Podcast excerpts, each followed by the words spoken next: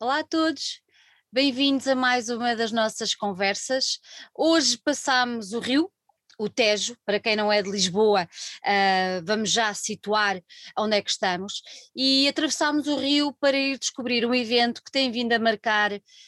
Um, eu acho que tem vindo a marcar cada vez mais o que se passa no universo dos festivais e da música um, em Portugal, uh, na região de Lisboa, uh, mas mas é um festival diferente e nós já vamos descobrir porquê. Porque é um festival que põe à prova a nossa capacidade enquanto ouvintes e a nossa faculdade enquanto pessoas de termos mente aberta para descobrirmos outros sons, outras vozes, outros mundos, e eu acho que isso é que o Outfest, exatamente, é exatamente sobre o Outfest que estamos a falar, tem de tão diferente e de tão bom para nos trazer. Este ano o evento uh, vai acontecer em moldes um pouco diferentes do que aconteceu nas últimas edições. Uh, com esta, se eu não estou em erro, já são 17, mas já vamos descobrir isso tudo. Mas para nos contar tudo o que vai acontecer, ou pelo menos para levantar um bocadinho a ponta do véu, também não queremos revelar tudo, não é? Queremos deixar surpresas. Uh, temos o, o, o, Rui Pedro Damaso, que é o diretor artístico do Outfest, para nos uh, acompanhar durante uma conversa que tenho a certeza vai agradar a todos e vai despertar a curiosidade de muitos. Rui Pedro, muito obrigada por teres aceitado o nosso convite para estar aqui e, como eu costumo dizer e gosto, bem-vindo cá à casa. Obrigado, Sandra. Agradeço o convite, claro. Olha, uh, eu já revelei que vamos falar do Outfest, eu já revelei que o Outfest está do lado lá do Rio. A verdade é que o Outfest acontece no Barreiro. Um, provavelmente haverá muita gente que não conhece, uh, haverá outros que já conhecem, porque vocês têm vindo realmente a ganhar notoriedade e visibilidade junto, pelo menos, de uma certa faixa de, de público, digamos assim. Uh, o facto é que vocês já têm 17 anos e eu quero voltar um bocadinho atrás e gostava muito que nos contasse um pouco como é que nasceu o festival e um bocadinho desta história uh, que hoje já é uma história que está muito ligada a, a, ao Barreiro. Uh, o que, é como é que nasceu o Outfest? Como é que a coisa evoluiu? Como é que isso tudo se processou? Hum. Não, não fez parte de nenhum grande plano, isso é garantido. Começou da forma mais natural possível, com, com amigos que, que tinham, tinham e têm paixão por descobrir música, por fazer música também, agora talvez menos no nosso caso particular, mas por música, pelo, pelo processo de descoberta, uh, de música e depois da música enquanto som, que é aquele passo depois que se dá e que leva também àquela descrição bela que tu fizeste de, de, das pessoas acabarem por ter de dar um bocadinho de si mesmas também para, para, para, para entrarem dentro de algumas coisas, né? mas para nós também houve um bocadinho essa fase de gostamos de música, isto é música, e depois passamos a gostar de som e percebemos que o som é música e tudo tem a ver com a forma como é organizado e percebido, etc. Um, mas, mas, pronto, começou da forma mais natural possível, que foi, que foi um grupo de amigos que, que partilhava essas paixões e partilhava também uma certa, não sei, talvez uma pulsão assim melómana de colecionador, quer dizer, geralmente as pessoas estão muito, estão muito direcionadas para descobrir música nova em permanência, acabam por tornar-se colecionadoras e acabam por se interessar pelos fenómenos das editoras também, das cenas locais nestas e naquelas cidades do mundo, acabamos por consumir muito que se escreve à volta da música, enfim, é todo o universo daquilo que é, que é fazer, criar, lançar, editar, ouvir música. E nós começámos exatamente por causa disso. Na altura tínhamos banda, bandas, uh, decidimos fundar uma editora. Na altura também os CDRs vieram facilitar imenso aquilo que era poder lançar e editar música para o mundo, não é? Ainda antes de, de fazer lançamentos online, temos esta fase do, de um do-it-yourself ligado aos CDRs, como, como sabes. Um, e então, em 2004, foi quando isto começou, decidimos vamos fazer um festival, porque, porque nós temos bandas, amigos nossos têm bandas, ouvimos falar em bandas em Lisboa e no Porto que nos parecem muito interessantes e muito fora, e era assim que entendíamos isso na altura. Uh, e vamos também lançar uma editora no mesmo dia, e vamos lançar três ou quatro CDRs logo para começar e bora, vamos fazer. Foi, foi pronto, não, não podia ser mais espontâneo e mais natural do que isso. Foi uma coisa muito orgânica, não é? Sim, sim, muito orgânico. Nós, e isto é inevitável também eu começar já a falar nesta parte, porque tu também terminaste a tua introdução com essa questão, e é verdade, o Outfest está intimamente ligado ao Barreiro, tal como nós estamos, nós crescemos aqui numa cidade, nós crescemos, já tornámos adolescentes a meio dos anos 90, não é? idade adulta também ali no virar do milénio, e o que é facto é que nós crescemos numa cidade que, do ponto de vista hum, cultural e especificamente musical, era rica de uma forma que até as pessoas do Barreiro hoje em dia talvez não consigam imaginar. Ou seja, nós tínhamos uma vida noturna pá, com uma diversidade e uma dimensão para a escala do Barreiro que era completamente abismal. Nós havia pessoas que vinham de toda a parte para aqui, uh, dezenas, talvez uma centena de bares em simultâneo num perímetro que era ali da, da cidade antiga, do Barreiro Velho, como nós chamamos. E, e, e, a vida noturna era toda muito ligada à música, a falar sobre música, a falar sobre bandas, e tudo o resto está associado, claro, mas, mas eh, tínhamos a percepção que já havia, mesmo quando éramos mais putos e não tínhamos idade para ir ver, havia malta a tocar aqui no Barreiro, uh, houve um concerto mítico do Lulu Blind aqui em 93 ou 94, do Trips, a que eu não fui, mas cresci a ouvir falar nesse concerto, e aquela percepção que esta era uma cidade em que não nos faltava nada, podíamos desenvolver essa paixão pela música com toda a facilidade, não precisávamos ir a Lisboa para nada, por exemplo, que é sempre aquele referencial, não é? Preciso fazer alguma coisa, é preciso ir a Lisboa. Nós não crescemos numa cidade assim, nós crescemos numa cidade em que podíamos fazer tudo aqui. Podíamos comprar música aqui, havia N lojas de discos, enfim, de instrumentos, não faltava nada. E depois, quando nós estamos em 2004 e temos essa, e as coisas acontecem de forma orgânica, acontecem porque nós já crescemos no meio em que era natural as coisas acontecerem. Portanto, não, não foi nenhum rasgo nosso. Oh, Rui. Eu, eu, eu, eu, tenho que te interromper para te perguntar, porque agora fica muitíssimo curiosa, essa, essa cena do Barreiro que vocês tinham naquela altura, uh, permaneceu ou hoje em dia a coisa está completamente diferente? É diferente, eu vi de lá chegar. É, é diferente porque houve aqui uma fase na cidade, talvez ali por volta de na verdade, pouco tempo depois do Outfest começar, o que é uma uhum. coincidência, porque isto tem a ver com ciclos uhum. económicos, como eu, e sociais. Né? Nós, nós, eh, até talvez uns 5, 6 anos atrás, se tivéssemos esta conversa, eu ia estar muito, muito triste, provavelmente, porque nós temos a sensação de que perdemos ali duas, três gerações entre 2005 e 2015, porque a vida noturna, a questão dos bares, de alguma maneira, foi, foi, foi se reduzindo até praticamente desaparecer um, não havia assim tantos sítios de encontro como, como aqueles em que nós crescemos. Nós, durante muitos anos, em que já estávamos a trabalhar, e para do Outfest, como temos a associação a outra e fazemos vários concertos ao longo do ano, íamos sentindo isso, que era que não havíamos uma renovação de gerações. Uh, Custava-nos um bocado a perceber que não víamos miúdos de 20 e poucos, estás uhum. a ver, 20 e tal. E, e, isso foi um facto. Eu acho que teve um bocado ligado perda de emprego, mudanças demográficas, a necessidade de ir para Lisboa para fazer praticamente tudo, não é? A tal coisa que eu disse que não sentia quando estava a crescer, eu acho que os miúdos depois dessa geração se calhar já sentiram isso. Enfim, mas são uma série de macrofatores. Uhum. Olha, quando, quando, quando, o festival, quando o festival começou, e sendo um festival, tu, tu é que aplicaste a palavra, fora, que é uma palavra que me agrada bastante. Era o que nós, era o que nós achávamos que essa música era na altura. claro, mas pronto, mas sendo, sendo um festival com música diferente e que não estava direcionada a todos os públicos, como é óbvio, um, vocês foram bem aceitos pela comunidade local, pelo pessoal do Barreiro, pelas pessoas, pela, pronto, pela comunidade mesmo, ou olhavam para vocês um bocadinho assim como um, uns miúdos que querem fazer umas coisas para serem diferentes. Não sei, não sei, se eles achavam que nós queríamos ser diferentes. Acho que eles provavelmente achavam que era tudo um bocado bizarro e de certeza que não percebiam a maior parte das coisas que nós programávamos. E se calhar até durante alguns anos acabámos por viver assim com uma certa conotação de aquele é pessoal da música esquisita e está tá posto o selo e tá, já não vou, não vou dedicar-me mais a isso percebes? É, é uhum. É natural que isso aconteceu, nós comentávamos entre nós. Mas repara, nós da mesma forma orgânica e natural como, como fizemos, foi a forma como continuámos, quer dizer, não havia lá está nenhum grande plano para conquistar o mundo, ou muito dinheiro, ou grandes empresas, ou seja o que for, por trás deste festival, nunca houve. Uh, portanto, sim, isso aconteceu, mas, mas não, não, não interferiu grande.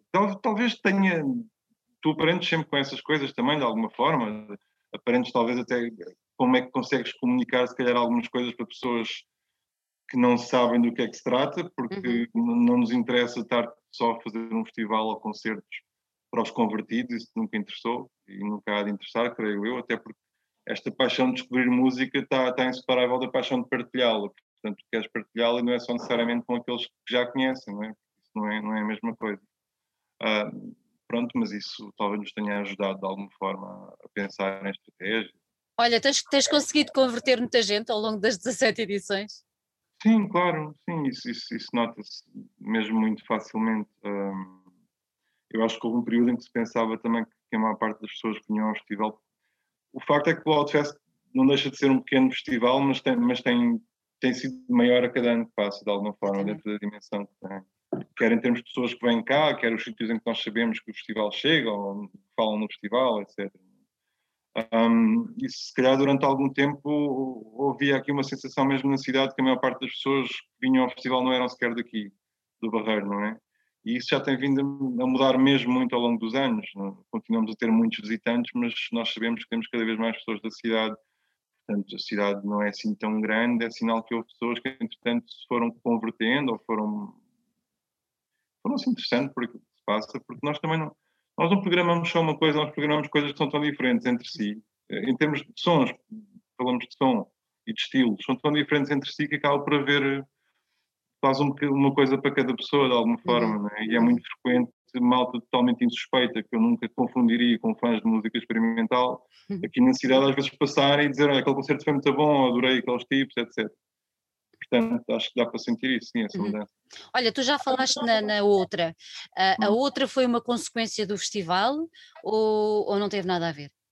Foi, foi, foi, foi, foi o festival começou em 2004, mas a associação só foi fundada no, no início de 2009.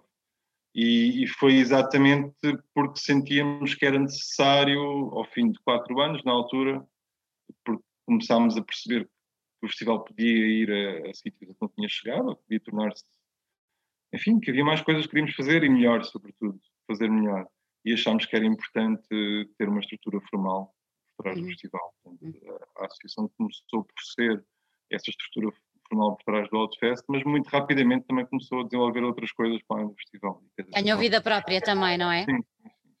Olha, e o nome Outfest foi mesmo assim fora? Apareceu assim de um dia para o outro? Foi uma coisa que, que vocês. Eu não tive nada a ver com isso. Ah, não?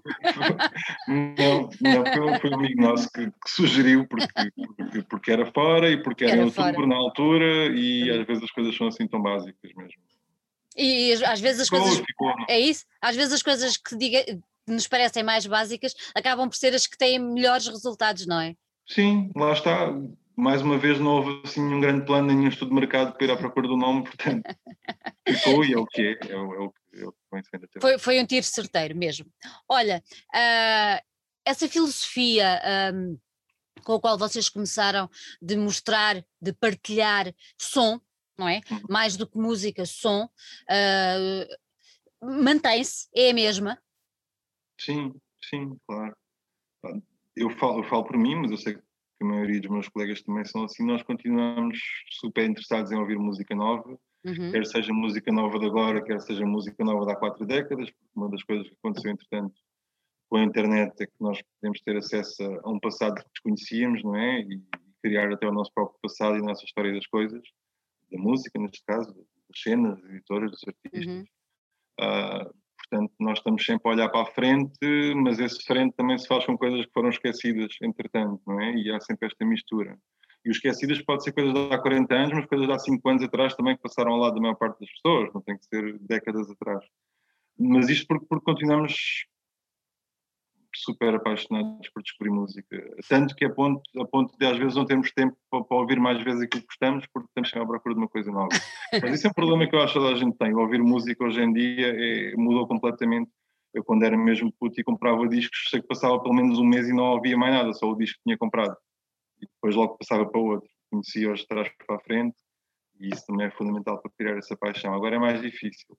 Mas, por outro lado, continua a ser fascinante descobrir coisas e nós sentimos uhum. muito até porque as ferramentas que nos possibilitam a descoberta hoje em dia são imensas, não é? É uma coisa.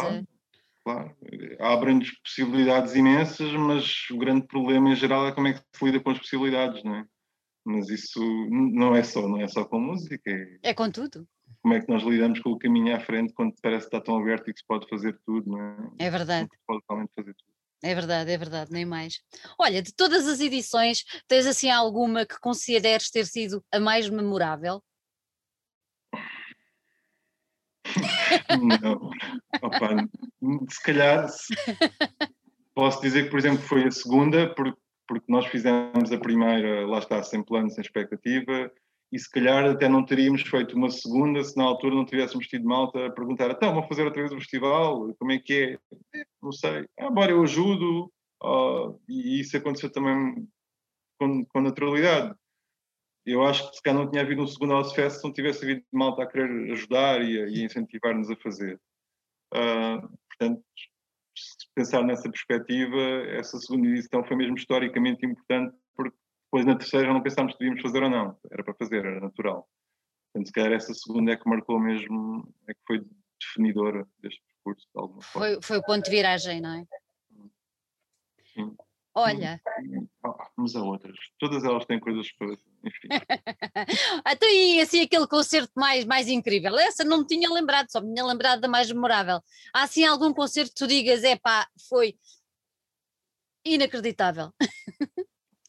Honesto, já são demais também. E já é são muitos. Pergunta, é, como é que se responde a uma pergunta dessa? Nós já fizemos, sei lá, o festival já deve ter tido 200 concertos. Yeah. Não dá. Não dá houve coisas que nós sentimos que foram espetaculares, mas também porque, porque vivemos a história por trás do concerto, porque ajudámos a fazer, porque foram coisas que envolveram outras pessoas aqui da cidade e foram especialmente simbólicas e importantes para nós. E depois do momento no palco também foi muito bom, mas já tínhamos a bagagem toda de, de ter ajudado a fazer e a criar. E há dois ou três que nós trazemos connosco mesmo com um carinho muito especial. Mas, mas do ponto de vista de público, podia dizer 20 ou 30 também. Uhum. Eu gosto de estar lá e ser público também. Pois claro. Olha, uh, o ano passado uh, vocês tiveram de parar. Hum. Foi difícil, foi complicado? Foi, foi, quer dizer, mas não, não posso ter tenha sido. Houve tanta coisa complicada para tanta gente o ano passado que eu, nesse aspecto, até acho que nós tivemos o privilégio de poder não fazer o festival de alguma forma, de poder continuar a trabalhar e temos vários projetos em que trabalhámos à mesma, apesar de não ser materializado em público, onde materializar-se, mas acho, acho, que, acho, que não, acho que não tenho o direito de dizer que foi complicado. Muito mais complicado para muito mais gente. Nós até podíamos ter feito um, out, um Outfest ano passado, uh, em moldes, se calhar, como aqueles que vão ser implementados este ano, mas a verdade é que não tivemos tempo para pensá-lo, para concebê-lo e para reagir, e havia uma grande incerteza sobre como é que as coisas iam estar em outubro ou não e achámos que, que, para fazer uma coisa que seria contrário ao espírito do festival, pelo menos o ano passado, naquela altura, achámos que okay, não, mais não valia a pena. E aguardar. Uhum. Fizemos outros concertos assim que foi possível, uh, outros ciclos, outra programação, mas não fizemos outfest. Uhum.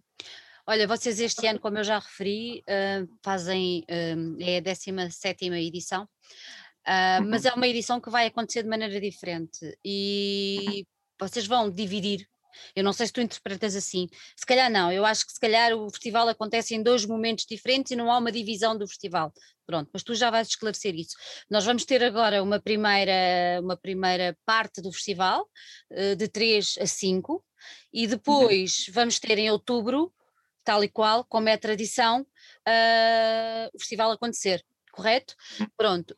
Um, eu queria te perguntar porque esta opção. Vocês têm esperança que em outubro tudo já esteja mais tranquilo para aquele normal que nós estávamos habituados, já possibilitar um Outfest uh, como antigamente? Não, por acaso não temos. Aliás, uma das razões pelas quais nós dividimos o festival este ano, nós chamamos em dois momentos, porque, uhum. enfim, isto depois às tantas é semântica também. Uhum. Mas a parte, o momento, Consideramos, consideramos ambas as alturas o 17 Outfest, portanto não são dois Outfests este ano. Isso é garantido não é assim que nós pensamos na É o mesmo. Ah, sim, é, é, a mesma edição, mas acontece em momentos que não são cronologicamente seguidos. Pronto, é uhum. é um, nós não contamos que em outubro as coisas estejam normalizadas, portanto, e é também essa a razão pela qual fizemos eh, esta organização do, do, dos dois momentos, porque assim basicamente o que se passa é que nos permite um, programar um número de concertos no total que vai ser aproximado àquilo que temos feito nos últimos anos. E aqui o interesse é mesmo o programar artistas, poder ter a oportunidade de convidar artistas, de, de, de haver concertos, de, de haver trabalho, cachês, etc. Tudo isso é importante. Uh, porque se calhar a outra opção seria fazer um festival que durasse 10 dias seguidos em outubro, mas também estávamos cheios de vontade de voltar a fazer as coisas e já não fazíamos um Outfest que não fosse em outubro há muitos anos, houve um período que até fizemos em maio, etc. E achamos que bora fazer assim, assim que for possível, em junho já deve ser possível e vamos, vamos dividir isto, mas uh, em outubro as coisas vão ser feitas em moldes semelhantes aos que são agora, em termos de organização e tudo mais. Mesmo que as coisas estejam melhores, eu espero que sim, hum, não vai ser o Outfest que foi nos últimos anos, vai ser como foi agora, ou seja, uma coisa menos expansiva, de certa forma. O que acontece este ano é diferente do ponto em que ficámos em 2019 e que estávamos a caminhar cada vez mais para isso, que era não só a descoberta da música, mas a descoberta da cidade e, e sobretudo uma confluência das pessoas eh, em, em, poucos dias, mas, mas a criar um movimento grande pelas ruas, a ter o festival muito presente na cidade nesses, nesses dias em que acontecia, que era o caminho que estávamos a fazer e é o caminho que nós esperamos retomar. E este, de certa forma, obviamente é mais diferente, é menos celebratório no sentido em que é ainda mais sobre os concertos em si, sobre a música, porque não, não há tantas hipóteses para conviver extra concertos, como é evidente, okay. o mundo não está para isto ainda. Portanto, é mesmo, mesmo sobre os concertos e sobre a música. Uhum. Pronto, os dois momentos é só para poder fazer uma coisa com um volume semelhante àquele que temos feito. Ok. Então uh, vamos entrar agora neste, neste primeiro momento do uhum. Outfest uhum. 2021 e vou-te pedir para nos explicar exatamente o que é que vai acontecer. Vocês vão repartir os concertos por dois espaços, ajuda-me se eu estiver errada, vão acontecer é, diariamente, certo? Uhum. E vão acontecer diariamente duas vezes em horários diferenciados. Uh, então, a estrutura do festival este ano então, são três dias, são Sim. três dias. Três, uh, quatro e cinco. Exato. Okay. Cada dia terá um concerto à tarde no anfiteatro do Parque Paz e Amizade. E essa tarde é a que horas? Às 18. Às 18 e depois um ou dois concertos à noite, às 20h45, são horários super britânicos, mas mais uma vez as coisas têm que fechar cedo, no, no Auditório Municipal Augusto Cabrita, que fica a 300 metros do, do anfiteatro da parte da tarde. Pronto, a estrutura do festival é, é esta este ano, divide-se às 6 da tarde no anfiteatro ao ar livre, às 8h45 no auditório, uhum. com uh, o único acrescento que no sábado à tarde, às 15h30, na Biblioteca Municipal, há uma palestra por um dos músicos que vai tocar depois nessa noite. Então, mas espera, antes, é a estrutura é esta. Antes de entrarmos um bocadinho a dissecar quem são as pessoas que vão e os artistas, inclusive essa palestra que eu pareceu uhum. muitíssimo interessante, um, como é que vocês vão funcionar a nível de lotação?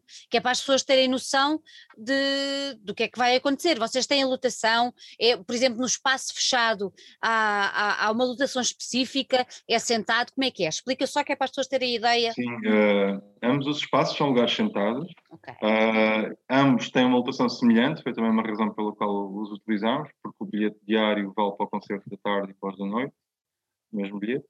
Uh, tem uma lotação semelhante, os lugares estão espaçados de acordo com as normas que é necessário estar, uh, quer no anfiteatro ar livre, quer no auditório municipal Augusto Cabrita. E é isso, não, não, não, há lugares marcados, as pessoas chegam, ocupam o seu lugar, uh, só há um intervalo nos espetáculos da noite, tirando isso não há intervalos também, portanto é tentar obedecer o mais, aliás, obedecer estrita e literalmente às normas que estão em vigor. Oh, Rui, tu estavas a referir que, por exemplo, se eu adquirir um bilhete para o concerto das 18 horas, esse bilhete, se houver concerto às 20h45, eu tenho acesso a ele também, é isso? O bilhete é mesmo para o dia, portanto, para o espetáculo da tarde e para os da noite. E qual é o valor desse bilhete, Rui, já agora? O bilhete diário é 10 euros okay. uh, e o espaço são, é 25 os passos que dá acesso aos concertos aos todos. Três dias. Aos três dias, muito bem. Então agora vamos entrar um bocadinho mais no, no cartaz e vocês têm, eu tenho aqui apontado, porque já a minha cabeça já não dá para tudo, vocês têm oito espetáculos, certo? Uhum. Pronto. E eu agora queria que tu me explicasses mais ou menos o, quem são as pessoas responsáveis por esses oito espetáculos, ok? E também explicasses um bocadinho o que é essa palestra. Ok. Então, por ordem cronológica, uh, ver se não me engano. Não, não me engano. Uh, não, eu tenho, eu tenho aqui uma cábula. na quinta-feira à tarde uh, começamos com, com, o Quinteto Impermanence da Susana Santos Silva, que é uma trompetista do Porto, uh, na verdade divide-se entre o Porto e Estocolmo. Uh, é uma trompetista muito interessante, muito idiosincrática, que tem lançado cada vez discos que têm tido mais reconhecimento, quer a solo, quer em vários duos que têm, quer com este quinteto, que é na verdade um dos nossos, uma das nossas formações favoritas, liderada por ela. Ela toca, é um jazz que é fácil de reconhecer enquanto jazz, mas que ao mesmo tempo tem muito mais coisas a acontecer. Tem muito espaço, é uma coisa que nos bons momentos levita, uh, apesar de não ser space jazz nem nada disso que se pareça, é só uma coisa que acontece muito naturalmente, que nos puxa para dentro dela e que nos faz depois sair um bocadinho para o espaço. Um, é um concerto, eu vou dizer isto quase todos, mas é um concerto que vai cair mesmo bem naquele espaço do, do anfiteatro Paz e Amizade, porque aquilo é um espaço que nós só começámos a usar, é a primeira vez que usamos para o festival, e, e nós próprios, noutras coisas, só usámos a primeira vez o verão passado também, por causa disto da pandemia, lembrámos que talvez houvesse ali um sítio interessante. É um anfiteatro, faz lembrar um anfiteatro da Gulbenkian, ao ar livre, de certa forma, um bocadinho mais pequeno, claro, mas tem uma onda semelhante e tem um som surpreendentemente bom para, para, para, o tipo de espaço que é. É um sítio mesmo confortável e fixe para ver concertos ao fim da tarde, tem assim um, um vibe especial e eu acho que todos os que programámos para lá vão cair muito bem nesse tipo de sítio. Boa. É importante dizer isto. A, a nós importa-nos muito, mesmo com as restrições que há este ano, mas uma coisa que nos importa sempre é tentar fazer o concerto certo no sítio certo. Portanto, claro. também achamos que este ano isso vai. Até porque, há, porque, além de ser um concerto, acaba por ser uma experiência, não é? Porque quem vai assistir uh, vai para conhecer, mas quer ter uma boa experiência, quer sair de lá sim, agradado. Sim. Isso é, é sim, essencial. Essas coisas interessam-nos porque, claro. porque, porque ouvir um disco é ouvir um disco, ver um concerto há toda uma série de determinantes à volta, não é? O mundo claro. é o que é quando se está a ver um concerto no sítio e o sítio faz parte. Uma das razões pelas quais o festival já fez coisas em tantos sítios diferentes, é também, para além da nossa vontade de dar a conhecer o Barreira às pessoas, e até aos barreirenses, em muitos casos, é, é, é mesmo onde é que as concertias sobem, e aí isso motivou-nos a ir à procura de espaço, etc. Faz um bocado parte da história. Este ano, apesar de haver muita coisa diferente, este ano essa parte não é diferente também. Também achamos que os sítios são mesmo importantes. Depois à noite, no, no AMAC, que é o Auditório Municipal Augusto Cabrita, como ele é conhecido AMAC, ocupa-se uma série de palavras. Exato. Um, tivemos que fazer uma alteração ao programa, não sei se já tinhas tomado nota aí, mas pronto, o concerto que não acontece agora, esperamos que possa acontecer em outubro. Mas vamos ter o, Space Quartet, do Rafael Toral, que era um concerto que íamos ter em outubro, portanto, houve aqui uma troca. Uh, o Rafael além de ser um herói meu pessoalmente, porque eu cresci e ouvi falar no Rafael Toral e depois, entretanto, com o passar dos anos, considero até um bom amigo e é um incrível. Ele já veio ao Outfest, acho que esta é a quinta ou sexta vez que vem ao Outfest, uh, e, e, todo o programa que ele tem, o Space Program, foi evoluindo ao longo destes últimos anos, nós vimos lá acontecer aqui em várias fases e com várias formações ao longo destes 16 anos que estamos a fazer o festival e, e, era por isso também que queríamos que o convidámos para o tour e que vem tocar agora aqui. Esta é uma formação em que ele acho que chegou a um sítio, ele sempre disse que estava a fazer jazz de alguma forma, ou aproximar-se da linguagem do jazz com aquilo que estava a fazer. Para quem sabe do que eu estou a falar, a maior parte das pessoas vão achar, mas jazz como? Como é que isto é jazz? Ele estava ali a mexer nas cenas eletrónicas, com a mão, com umas luvas e não sei o quê. Uh, mas nós percebíamos a intenção dele, o fraseado, a forma de, de colocar as notas em relação ao silêncio e tudo mais, enfim. É, mas, é, mas... é, uma delícia ouvir-te falar, porque percebes exatamente uh, a paixão que está por trás do, do festival. Isso acho que é inegável. Pronto, ok, obrigado. mas este Space Quartet, o que eu queria dizer com isto é que até uma pessoa que, que, que, tenha uma noção mais, mais comum, vá lá, do jazz, uhum. que todos nós conseguimos considerar que é, em conjunto, de alguma forma, uh, é mais fácil reconhecer isso, porque além de haver um contrabaixo, uma bateria, um saxofone, o próprio fraseado do Rafael com os seus dispositivos aqui, a mim muitas vezes chama um trompete, acho que é interessantíssimo. É, é literalmente uma nova forma de fazer jazz Acho que vai ser, vai ser mesmo fixe. Falando nisso, vai ser um concerto no auditório, que foi o primeiro sítio onde o Rafael uh, tocou no Outfest, onde eu conheci o Rafael também em 2006, acho eu. Boa. Portanto, vai ser super, super fixe. Ok, próximo dia. Próximo dia. de cada um, né? Podes falar à vontade. Um, na sexta temos o Gala Drop às seis, às seis da tarde no Anfiteatro Livre, que também são obviamente uma banda com a qual a tem uma relação longa já, eles começaram para aí na mesma altura em que nós começámos também, uhum. uh, e também somos, temos muita proximidade e afinidade com eles enquanto pessoas, enquanto músicos. Uh, os Gala Europa, apesar de já existirem este tempo todo, e muita gente ter ouvido falar neles, eles só têm dois álbuns de longa duração nestes anos todos. Portanto, esta é uma boa altura porque eles vão tocar este, o que vai ser o terceiro álbum, vão tocar temas do, do que vai ser o terceiro álbum. Eu não faço ideia como é que vai ser, mas vai ser bom de certeza, como toda a gente vai lá sabe que vai gostar, apesar de não conhecer uma única nota, isto também é uma coisa interessante que acontece muito. Claro. Uh, e mais uma vez a música deles também é tão expansiva e aqui tão espacial mesmo, literalmente, que o facto de ser naquele anfiteatro ao livre vai ser um bónus, acho que vai ser, acho que vai ser muito bonito. À noite, indo para o auditório outra vez, começamos com um concerto que é uma transmissão, ou seja, é uma espécie de streaming, mas para uma sala com público, porque a compositora não vai estar cá, ela vai estar em Belgrado, ela é sérvia, é Svetlana Marás, que é uma compositora jovem, sérvia, uh, vem do meio académico, composição académica, é uma coisa que também nos interessa aproximar muito de, destas coisas, deste experimental mais punk que nós habitualmente programamos. Uh, mais punk, quando digo isto, mais autoridade, menos, menos académico, no fundo. Um, ela vai, vai, vai apresentar uma, uma composição que é integralmente tocada num daqueles sintetizadores que nós habituamos a ver dos anos 60, que parecem naves espaciais e ocupam uma sala inteira, uh, porque ela trabalha no, no estúdio experimental da Rádio de Belgrado, onde existe um sintetizador que foi construído de propósito para o espaço nos anos 60. Para eles. Isso era uma coisa que era relativamente comum. Em Portugal nunca existiu, em Espanha também não, mas, mas em Londres, que havia a oficina da BBC, que é muito conhecida, em, em Berlim, depois, curiosamente ou não, em quase todos os países que eram socialistas do Bloco de Leste havia também essa, esse investimento no, nos sintetizadores, nas rádios experimentais.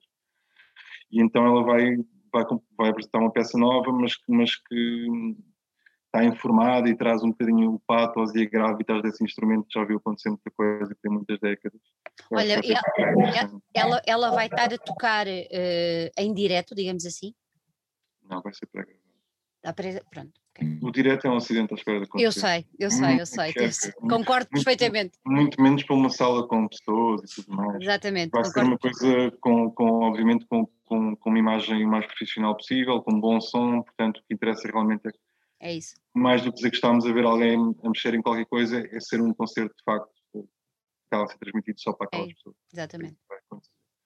Um, este concerto e o próximo da noite que eu vou falar a seguir inserem-nos no âmbito de, de, um projeto de âmbito europeu que nós, que nós criámos há uns anos e que temos vindo a liderar e que está quase a acabar, que se chama Unearthing the Music, que é um projeto que visa precisamente investigar, arquivar e divulgar as práticas, as músicas experimentais ou, ou underground ou da oposição que existiam nos países europeus que tiveram foram sujeitos a ditaduras no, no século XX. Portanto, como eu te disse, os, os proverbiais países do Bloco Leste, não é? Todos já ouvimos mais ou menos falar, e, obviamente tem muitos segredos e coisas que nós vamos revelando com o projeto e vamos abordar, mas, mas que enfim há uma ideia, por muito vaga ou errada que seja na, na maior parte das pessoas, como é que podia ser lá, mas também Portugal, também Espanha, também a Grécia. A Grécia, pronto, teve uma ditadura semelhante à nossa, mais para o espectro do fascismo, só durou 10 anos, ao contrário de nós e de Espanha, que obviamente sofremos muito mais com isso. E, e o, que é, o que tem sido interessante no projeto é precisamente colocar estes países, Portugal e Espanha, sobretudo, ao lado desses países socialistas, que são mais estudados e são mais conhecidos por essas razões, mas também para as pessoas da Europa inteira e do mundo inteiro, porque isto é um projeto que tem tido alcance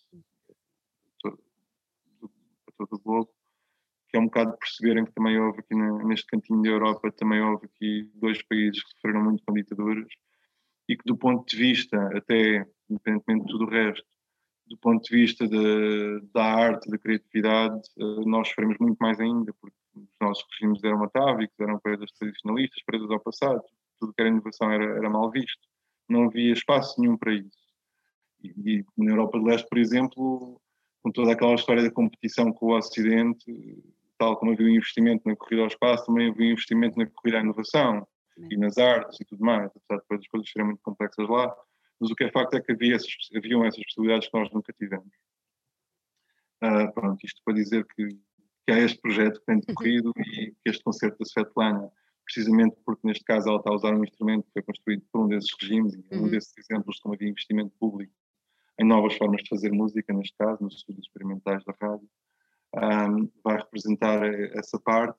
Depois a seguir temos o Pedro Carneiro, que é um percussionista que eu acho que dispensa apresentações para, não só para, para, as pessoas que ouvem música mais clara, mas também para aquelas que frequentam ciclos mais académicos e clássicos e contemporâneos. É um percussionista genial, que nós já queríamos trazer ao festival há muito tempo e que tentámos e achámos que podíamos enquadrar no âmbito deste projeto, porque ele tem repertório habitual, por exemplo, Xenak, uhum. representa a Grécia neste caso, mas também compositoras portuguesas. Um, e então o que se passa é que o repertório escolhido por ele vai de encontro a estes países que nós estudamos neste projeto e também aos períodos temporais, né, segunda metade do século XX. Um, e acho que vai ser também um contraste muito interessante entre um concerto que é super eletrónico, uh, que representa aquilo que era o avant-garde dos anos 60 e que ainda é avant-garde hoje de alguma forma, não é? Uh, e em que a artista nem sequer está presente, depois com o concerto do Pedro que tem muita fisicalidade, não é evidente, é percutivo, tem um, um tom performativo muito evidente também. Acho que vai ser uma mistura super interessante Uma noite cheia. Sim, sim. São só dois concertos e parecem a mesma coisa. Uh, no dia seguinte, no terceiro e último deste primeiro momento do Outfest, voltando ao nosso, ao nosso amado anfiteatro ar livre, temos o Tristani, que é, que é um, um puto novo, que apareceu aí o ano, o ano passado, talvez, uh, de forma fulgurante, não é? conquistou uma série de decorações com a música que faz, com é uma música que apesar de reconhecermos uma série de influências diferentes nela, acaba por ser inclassificável, porque se é rap, é rap ambiental e nós nunca ouvimos falar em rap ambiental de alguma forma, não é? Se é, se é música instrumental, acústica, psicodélica, mas depois tem uma série de coisas eletrónicas a acontecer que também não, em teoria não, não, não batiam certo com aquilo. A mim faz lembrar uma espécie de mutação do período elétrico do Miles, salvo as diferenças, mas que é um bocadinho por aquele espaço mental que cria, não é? Uh, e mais uma vez é uma música que é tão íntima, mas expansiva ao mesmo tempo, que eu acho que vai ser perfeito ver isto ali no, ao ar livre, no né? fim da tarde, um bocadinho do sol a Porto, já nesta altura do ano. Maravilha.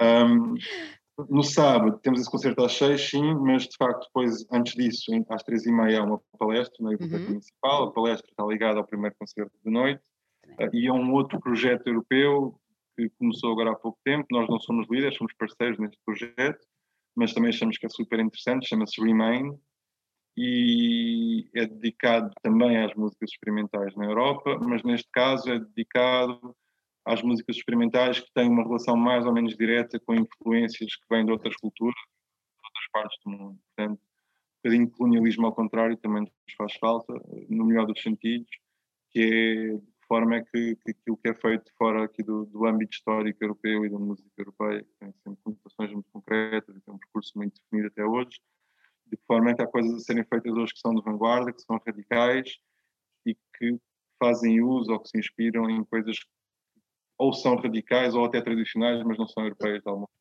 género que é identificado fora daqui. Um, nós havemos de fazer mais dois concertos no âmbito deste projeto em outubro, e iremos continuar também para o ano.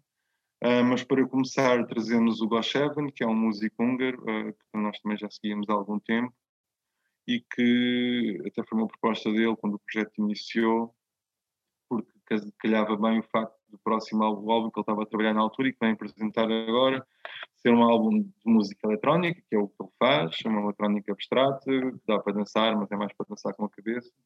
A maior parte das eletrónicas que trazemos são assim, está ao festival mas cuja estrutura hum, melódica e harmónica, vou tentar não ser complexo, mas é, é baseado em, em, sistemas de afinação que não são os europeus, não, não são as nossas 12 notas, eh, não é? Uh, e são, neste caso, muito concretos, são influenciadas por um povo que toca habitualmente música de flautas na Polinésia, portanto uma coisa super tradicionalista ligada a rituais, onde a música naquele estado se calhar um bocado mais, mais, mais primário dela, que tem a ver com, com, com, com socialização e com externalização de sentimentos, uma coisa mesmo, com, e com, com comunidade, não é?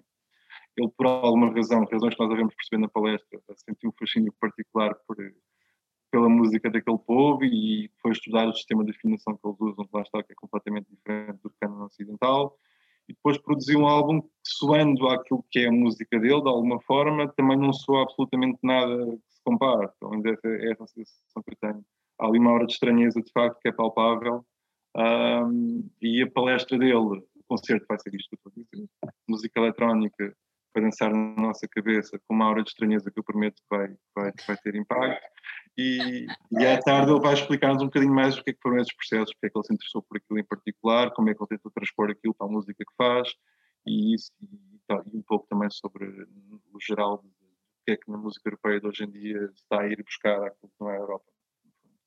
Uh, para terminar, em beleza, vamos ter uma, um concerto que, é, que resulta de uma encomenda nossa, portanto vai ser um momento novo, não que não aconteceu ainda, que junto ao Odete nós convidámos com o Erlander, eles chamamos duas vozes emergentes também aqui do, do nosso panorama, o Odete já, apesar de ter um percurso muito recente, mas tem tido muito impacto e até bastante reconhecimento, um, e nós desafiámos-la a, a, apresentar um novo trabalho, ela quis convidar o Erlander, e o que sabemos, não sabemos assim tanto, vai ser para descobrir também.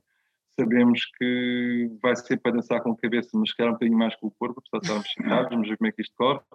Uh, que eles vão tocar temas novos dela, mas também algumas coisas dele. Portanto, vai haver assim um bocadinho também de divisão, de, de, os temas vão ser de autorias conjuntas, mas também separadas. E acho que vai ser uma, uma ótima maneira de fechar este primeiro momento.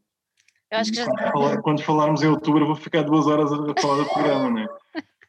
Mas aí, aí fazemos antes e fazemos um em capítulos. Capítulos, pois. Faz uma série inteira. Assim. Olha, oh, Rui, diz-me uma coisa. Uh, relativamente, eu fiquei com uma dúvida agora no meio da nossa conversa, relativamente à palestra. A uhum. palestra é um bilhete à parte, está incluído no bilhete do dia, como é que funciona? A palestra é gratuita, ou seja, quem tem passe pode ir, mas tem que se registrar por e-mail primeiro. Quem não tem passe também pode ir, mas tem que se registrar por e-mail primeiro. Okay. Ou seja, é, não, tem, não está no âmbito do bilhete e também não basta aparecer, é preciso enviar um e-mail primeiro para o outfest.outra.pt. Uh, Até porque temos a, temos, temos a questão da, da lotação, não é? Por isso temos é que ter esse. Por causa disso, sim. Claro. Temos que manter o máximo de lugares, o distanciamento e tudo mais. Olha, antes de irmos embora, diz-me só uma coisa. Aí no teu íntimo, quais são as expectativas para este primeiro momento do Outfest 2021? Em que termos? Achas que vai chamar muita gente? Achas que vai matar saudades? Achas que vai despertar ainda mais curiosidade de outras pessoas? Achas que vos dá, vai dar força para em outubro a coisa ainda ser melhor? Isso vai dar de certeza, quer seja, quer seja bem, quer seja um desastre, vai dar quer seja um desastre. Não vai ser um desastre. Mas pronto, claro que não. Em qualquer, em qualquer dos casos, em qualquer dos casos, dar-nos sempre. Hum. Mas, eh, como eu disse ao início, este ano é muito acerca dos concertos, dos concertos concretos, é da experiência de chegar, sentar, ouvir música, porque a experiência não vai poder ser muito mais do que essa. Não é, não é recomendável, não é desejável, nem é permitido que assim o seja. E por causa disto, nós estamos super tranquilos em relação às expectativas. Só uma coisa, quando passado ensinou ensinou-me, a quem não, não tinha aprendido ainda, ou reforçou quem já sabia, expectativas valem o que valem, né, em relação a tudo. Mas no nosso caso, nós também temos um bocadinho de noção que este ano é importante fazer. O mais importante é haver Outfest, é poder mostrar concertos, é trazer as pessoas, sejam elas quantas forem. A lotação é mais limitada do que foi nos anos anteriores também. Não podemos aplicar a lógica de crescimento perpétuo que estávamos a aplicar ao festival de alguma forma, não é? E nós sabemos que na nossa cabeça já está ganho, porque fazer é, que é realmente o mais importante este ano. E o resto, se o ano que vem estiver normal, talvez em 2022 peguemos onde ficámos em 2019. É? Este ano é especial por uma série de razões eh, e nós queremos tornar esse especial em razões boas, ignorar as outras. Claro, é isso mesmo. Olha, fica já aqui combinada uma conversa, ou duas, ou três, para, para, para outubro. Uh, desejo que esta edição corra muitíssimo bem, não tenho dúvidas que vai correr. Uh, tenho, tenho a impressão que cá em casa já tenho alguém que me vai chatear uh, o suficiente para poder marcar presença, parece, mas pronto, vou tentar descobrir. Um, olha, desejo que corra mesmo muito bem um, e que seja um verdadeiro sucesso, porque vocês merecem pela resiliência com que têm levado o festival para a frente e, e é aquilo que eu disse no princípio, é importante abrir mentalidades, é importante abrir cabeças mesmo. Uh, é importante que as pessoas percebam que o mundo não gira só um metro à volta delas, o mundo gira muito mais longe e há muito mais coisa valiosa e, e que é preciso ouvir, que é preciso aprender e ensinar a ouvir. e acho que isso é muito importante e acaba por ser um papel uh, que vocês têm também em trazer e dar palco uh, a esses músicos que, que de outra forma se calhar não chegariam a tanta gente como assim acabam por, por chegar e, e tudo isso é, é, muito meritório. Por tudo isto, olha, dou-te os meus parabéns pelo, pelo vosso trabalho e desejo-te as maiores sortes e falamos em outubro. Está combinadíssimo. Se não for antes, mas pronto. Olha, Rui, um grande beijinho, muito obrigada por ter estado aqui connosco. Ok, obrigado.